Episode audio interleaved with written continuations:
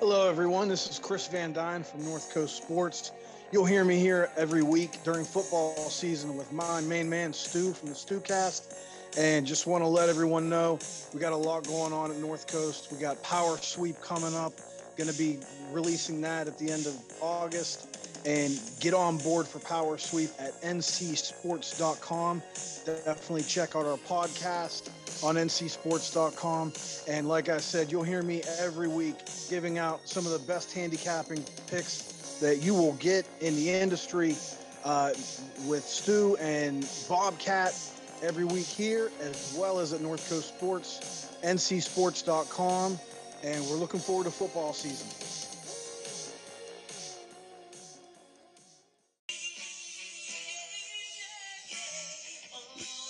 All right, everybody, welcome back into the Stewcast. It's a lovely Friday, and already went over the Big Ten a little bit from a gambling perspective, but we we need an expert. So I'm calling in a friend, a guy who's been awesome to this program.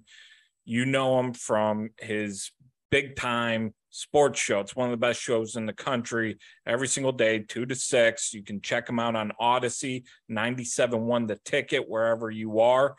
And also now on YouTube, on the Valenti with Rico show. That YouTube channel just got started and I'm hooked. It's in my playlist. Hit the subscribe button, hit the like button for my big man, the dude, Rico Beard. Rico, good to see you, my friend. You too, man. How are you doing? I'm hanging in there, man. I'm I'm I'm just happy we're getting football. I mean, you, you would think New Mexico State, uh, Nevada is like Alabama, Texas. I mean, that's how I'm treating it. How how are you feeling? How how's your summer been? I'm good, man. I I I I cannot complain. I can't complain at all. So, um, uh, I mean, I mean, were you you in makeup right now? Am I gonna get a chance to see your pretty face? I got I got the uh I'll turn it on for you. Got the got the nice little Ah, yeah, wow. Francois, the the Francois myself. I was telling you a little bit. Um, but yeah, I mean, you're a guy. I mean, it's it's hard. Who's got it better than you when you are so close to our Lord and Savior, Coach Mel Tucker? So I mean, when you got that going for, I mean, who's got it better than you? I mean, that's that's just it. um, let's start off. Well, I did. not I was about to say we did. I did have a, a, lunch with him a couple of weeks ago. So, uh, very interesting man. I'll just there. There, there is a cult out there, and I am one of the followers. And I want real quick before we get into talking football. Does he realize that there is like a large group of people online that just are behind him? Like he he could rob a bank, and we'll we'll we'll lie to the cops for him. I don't think he knows how big it is, but I do think he knows that people follow him and you know, you know, you see it with the different things, all the stuff he does on social media. You know, he's got a personal representative that helps him out with stuff. So I think Mel knows, but I don't think he knows how big it is and how much it's growing. But I but I think he also realizes everything is cute until you start losing. I mean, when when Harbaugh came in, you know, everything that he did at Michigan, they loved until he wasn't winning, and then they hated it. Now maybe they'll start liking it again. But I think of Brady Hoke. You think of uh, everybody when they get to a certain school, they love them. Their quirkiness. Lane Kiffin at Tennessee didn't last long, but you know, you got your it, Nick Saban. If Nick Saban didn't win, he would be this. He would be Belichick in New England he's not going to be as endeared anymore because they're losing. But when they were winning, he was he was quirky, he was gruffy, he was weird. So I think Mel knows he's got to win games. Do you think it's kind of, you know, if you look back at when he took over and when he took over, Dantonio left signing day essentially. He he got a really tough hand because he takes over in late February, very early March world shuts down two weeks later goes right like he missed all his whole first year he had built-in excuses and i feel like last year was the plan for this year or maybe next year in terms last, of natural progression, but I think he overachieved. Early? He overachieved some last year.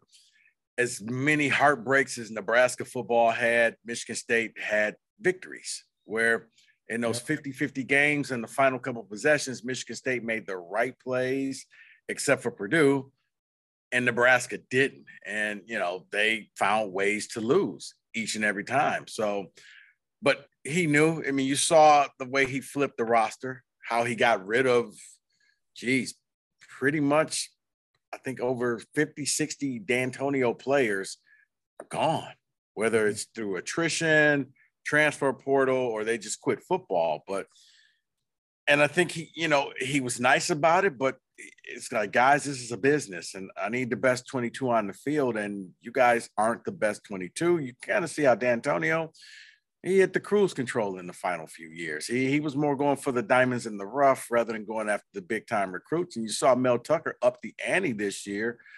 You know, he, he was able to land some like a Jordan Hall, the uh, the linebacker out of IMG, the three-time captain down there. He committed right there on the spot. I've never seen that. He actually committed at Mel Tucker's house when they were look having at, a barbecue. Look at Nick Marsh, kid for next year, the 2024 yeah. commit.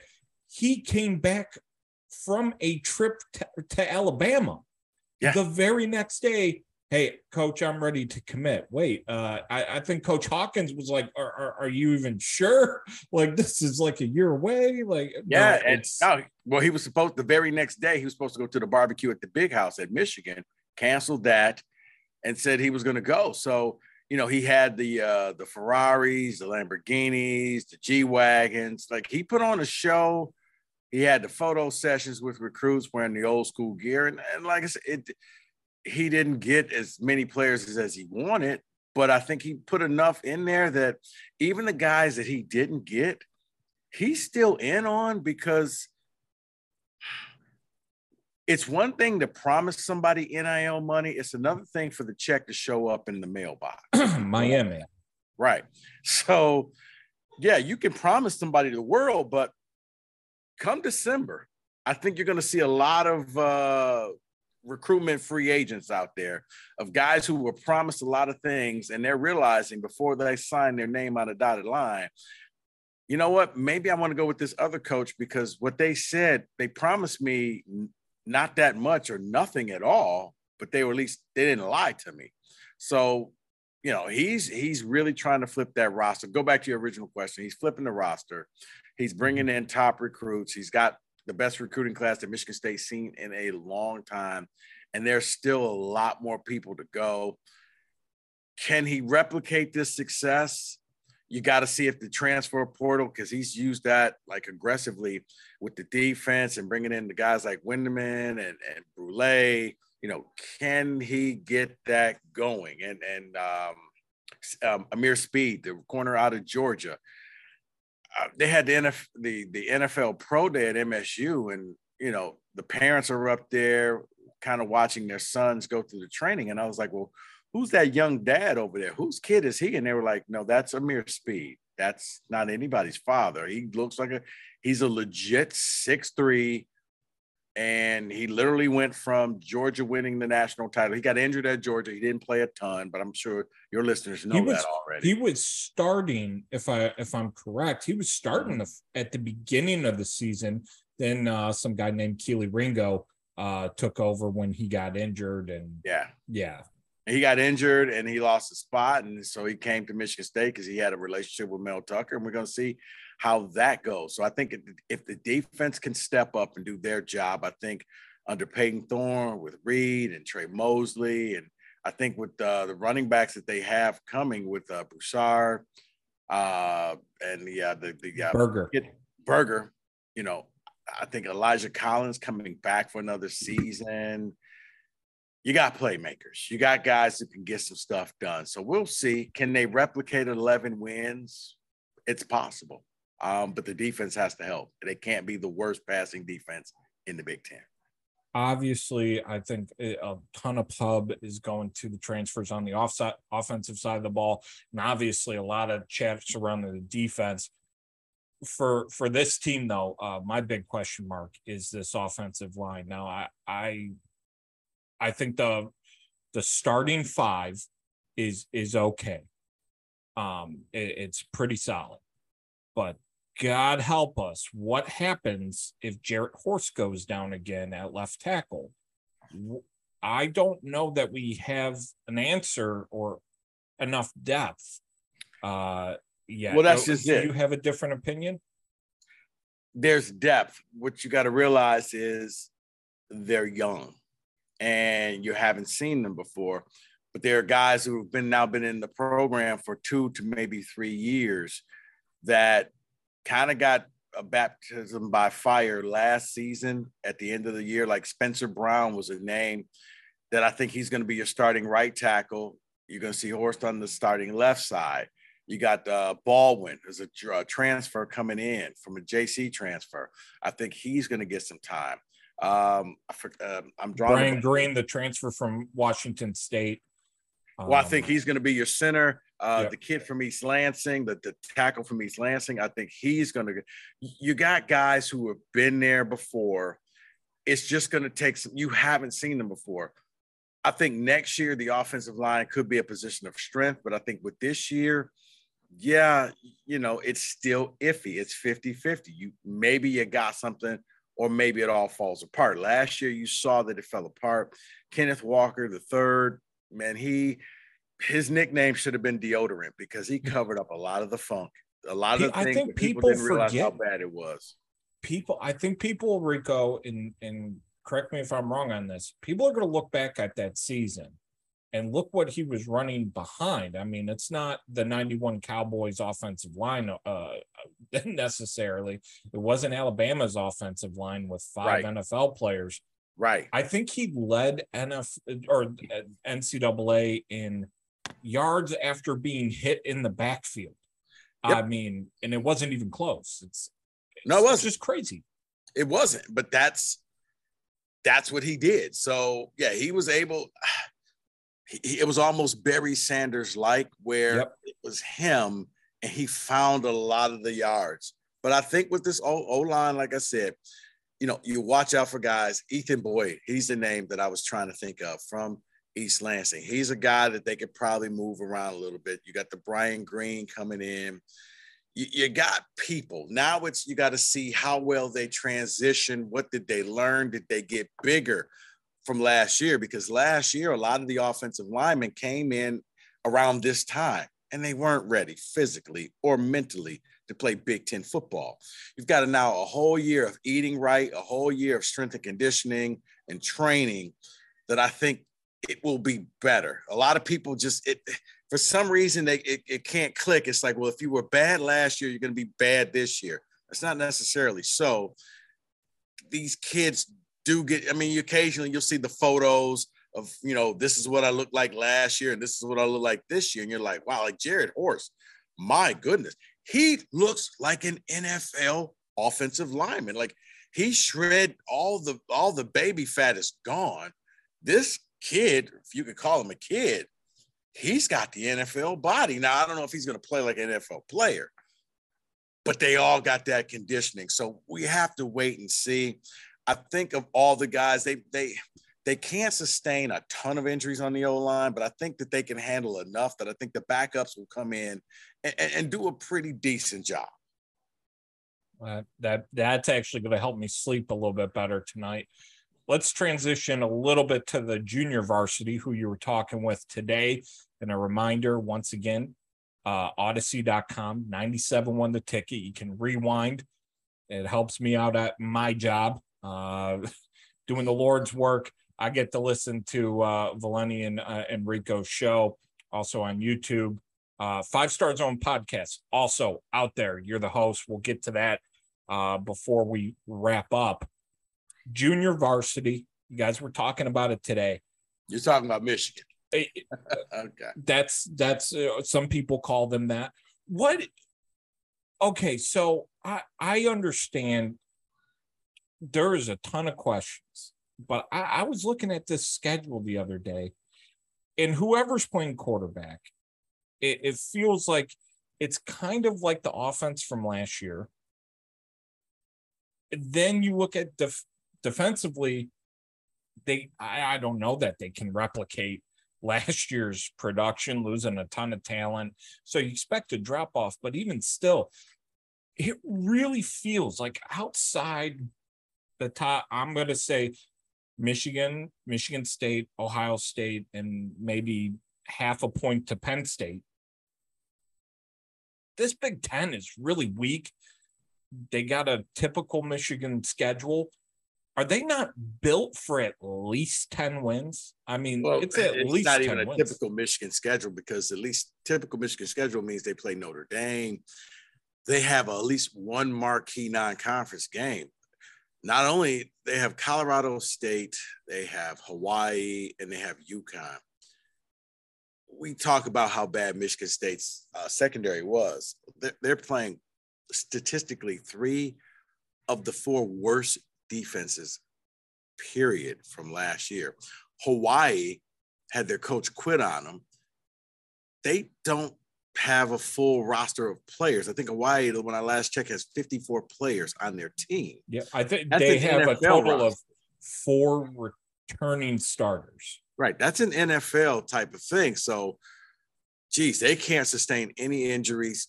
Th- these are games. I mean, if you're a betting person, I would bet Michigan in the over in all of the games. And Michigan's going to be favored by like 30 points in every game. Um, yeah, the schedule is set up that they won't know who they are until they probably travel for. I look, I'm Iowa. not allowed to say it on the show, but I think Little Tua, Taulia Tagovailoa, and Maryland could give their defense a scare. Now it's going to be Michigan's homecoming, and Maryland really hasn't done great on the road. If Maryland's going to beat you, it's probably going to be at home. But you know, Taulia got better as the year progressed. He's getting his um, uh, Rakim, the wide receiver, is going to be back. He got injured during the Iowa. Jarrett, yeah. he was huge. He was out very early. Was and now he's going to be back. They're going to be, but I think playing at Iowa is going to be big. That's going to be their first true test. They really don't have a ton of true tests. Uh, you look at Penn State. Normally, when they play Penn State, it's whoever's at home wins. Now, last year Michigan went to Penn State and won. Penn State should have won that game. It, I mean, it, it was coaching one on one of how bad James Franklin really is, going for not one but two fake field goals, and at the end of the game, Michigan fumbles the ball on their twenty, and you couldn't score anything. You didn't get any points from that. You could have put the game away. And then on a crossing route, Michigan take Erick All gets it and scores a touchdown but yeah, right now, probably Michigan State and Ohio State are going to be Michigan's biggest test with the Iowa game on the road because that's the because the they Kinnick at night. Tested.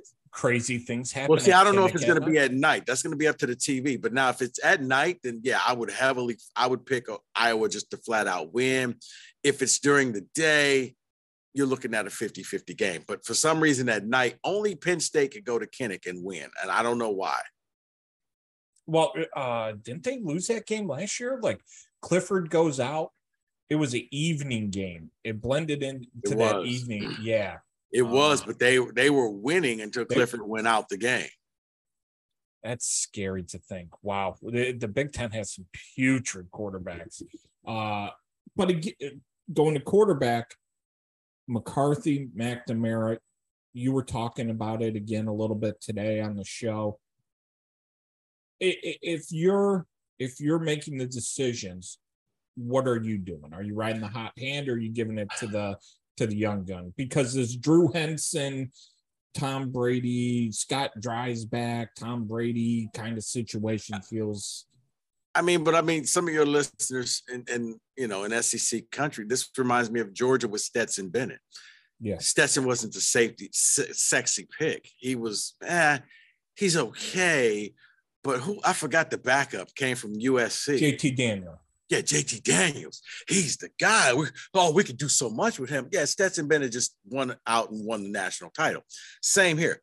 Cade did everything right, did nothing wrong.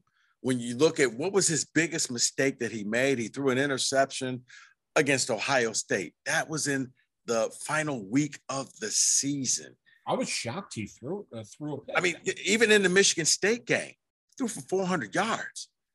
the final interception that he did, that that was more of a great play by Charles Brantley than a, a poor thrown, poorly thrown ball. He didn't do anything wrong to lose this job. And that's what I don't understand.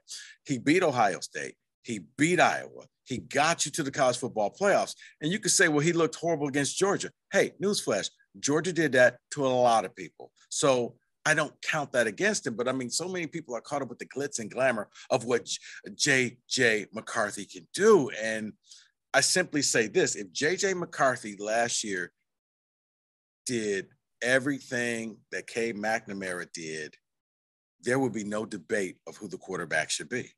Everybody would say, Well, it's JJ, you're crazy. Why would we move? But people are so caught up in the backup QB and all the upside. Like JJ came in the game, trick plays, garbage time. Tell me the one game, and we talked about it on the show. Mike brought it up. Tell me the one game that JJ caused Michigan to win. There wasn't one. The Cade, the, the Penn State game, that was on Cade. They, they were down. He made the throw to Erick All.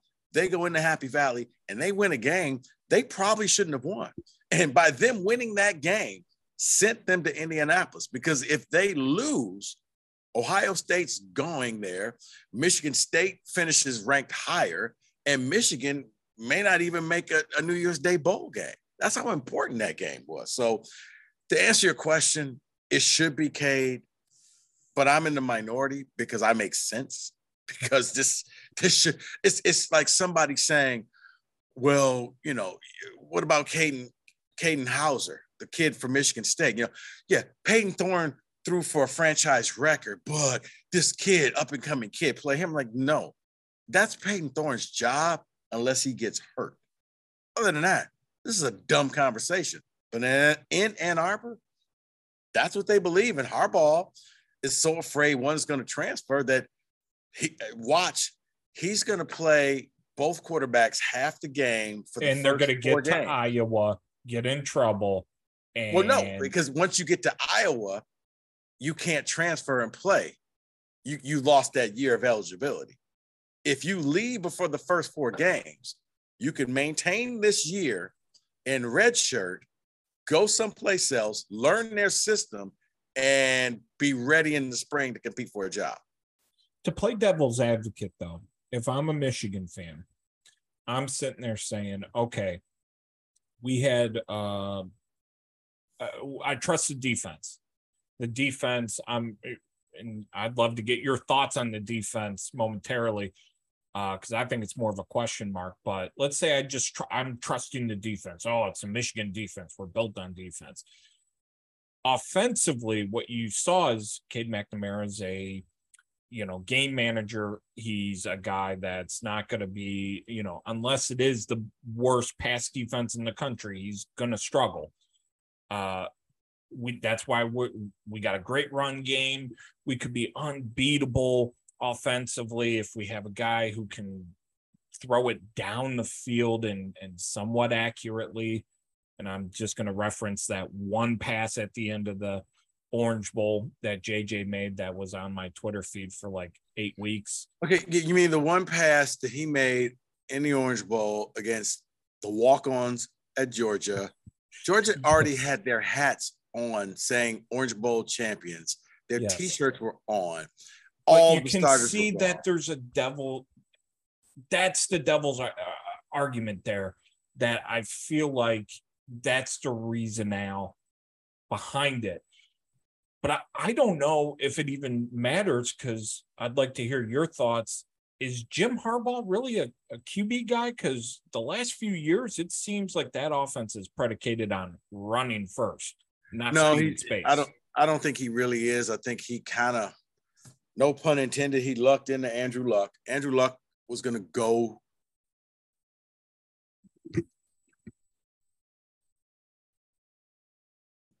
for Harbaugh I mean, you know, you're looking at Colin Kaepernick and what he did at San Francisco. He got lucky there, but look at all the five star quarterbacks that have come through Michigan. No one has done anything from you know, all the guys that were supposedly going to be Shea Patterson, the transfer, Joe Milton, all of those guys, no one's amounted to do anything. So, no, his track record for QBs, not really that great.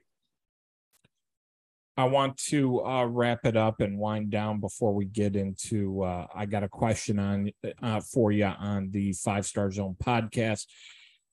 Uh, it, I'm going to exclude Michigan State and Michigan, and and the obvious Ohio State, and I'm going to take Maryland off the board because I, I think you put yourself in a in a timeout from picking Maryland. What's the surprise team in the Big Ten? Purdue. Really?